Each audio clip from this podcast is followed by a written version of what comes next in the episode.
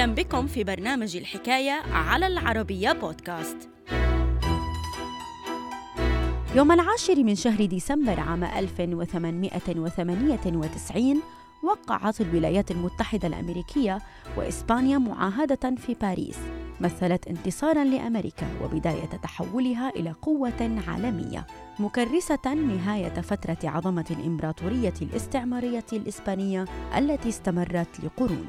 تفاصيل الحكاية في مقال للكاتب طه عبد الناصر رمضان بعنوان كيف انتزعت أمريكا عددا من مستعمرات إسبانيا سنة 1898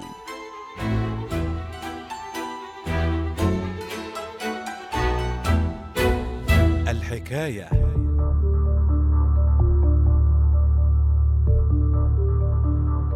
مع حلول يوم العاشر من شهر ديسمبر كانون الأول سنة 1898 عرفت الحرب الأمريكية الإسبانية نهايتها بعد أشهر من اندلاعها أواخر شهر أبريل نيسان سنة 1898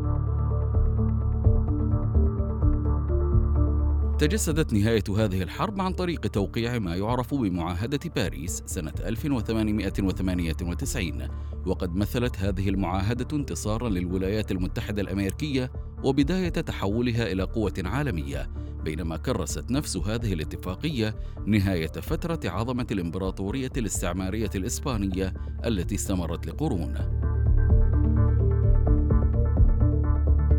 قبيل توقيع معاهدة باريس خلال شهر ديسمبر كانون الأول سنة 1898 عاشت الولايات المتحدة الأمريكية على وقع حالة من التخبط السياسي حيث رفض عدد من أعضاء مجلس الشيوخ الأمريكي المنتمين للحزب الجمهوري فكرة ضم الفلبين لممتلكات الولايات المتحدة الأمريكية.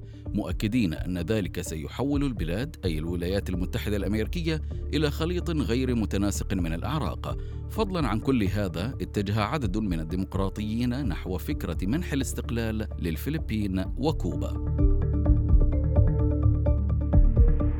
وبالتزامن مع كل هذا ارتفعت في الولايات المتحدة الأمريكية أصوات تزعمها المرشح الديمقراطي للرئاسة ويليام جينينغز براين نادت بضرورة عدم ضم الفلبين أو أي منطقة أخرى للممتلكات الأمريكية حيث أكد هؤلاء المعارضون أن ذلك سيحول الولايات المتحدة الأمريكية إلى إمبراطورية إمبريالية عالمية وهو الأمر الذي يتعارض مع أساسيات الدستور الأمريكي وقواعد الحرية التي نادت بها الثورة الأمريكية.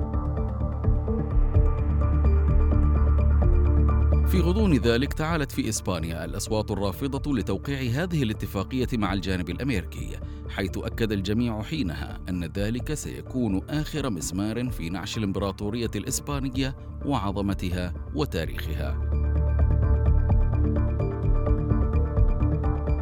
تم توقيع هذه المعاهدة بين الولايات المتحدة الأمريكية وإسبانيا يوم العاشر من شهر ديسمبر كانون الأول سنة 1898 بالعاصمة الفرنسية باريس وبموجبها تخلت إسبانيا عن أطماعها بكوبا وتنازلت عن ممتلكاتها بالمحيط الهادئ كما سلمت جزيرتي غوام وبورتوريكو للولايات المتحدة الأمريكية.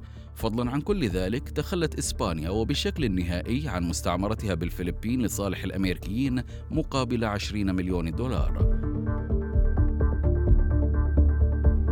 سببت عملية توقيع معاهدة باريس سنة 1898 جدلا واسعا داخل الكونغرس الأمريكي بسبب معارضة الديمقراطيين. في غضون ذلك تزايدت شعبية الرئيس الأمريكي ويليام ماكنلي والذي تمكن من تحقيق فوز سهل خلال الانتخابات الرئاسية سنة 1900 ليحصل عقب ذلك على ولاية ثانية. وتزامنا مع ذلك أصيب سكان الفلبين بخيبة أمل. فبعد تزايد أطماع الاستقلال لديهم وجد الفلبينيون بلادهم تحت الهيمنة الأمريكية لتندلع على إثر ذلك بالبلاد ثورات عديدة قمعتها القوات الأمريكية بالحديد والدم.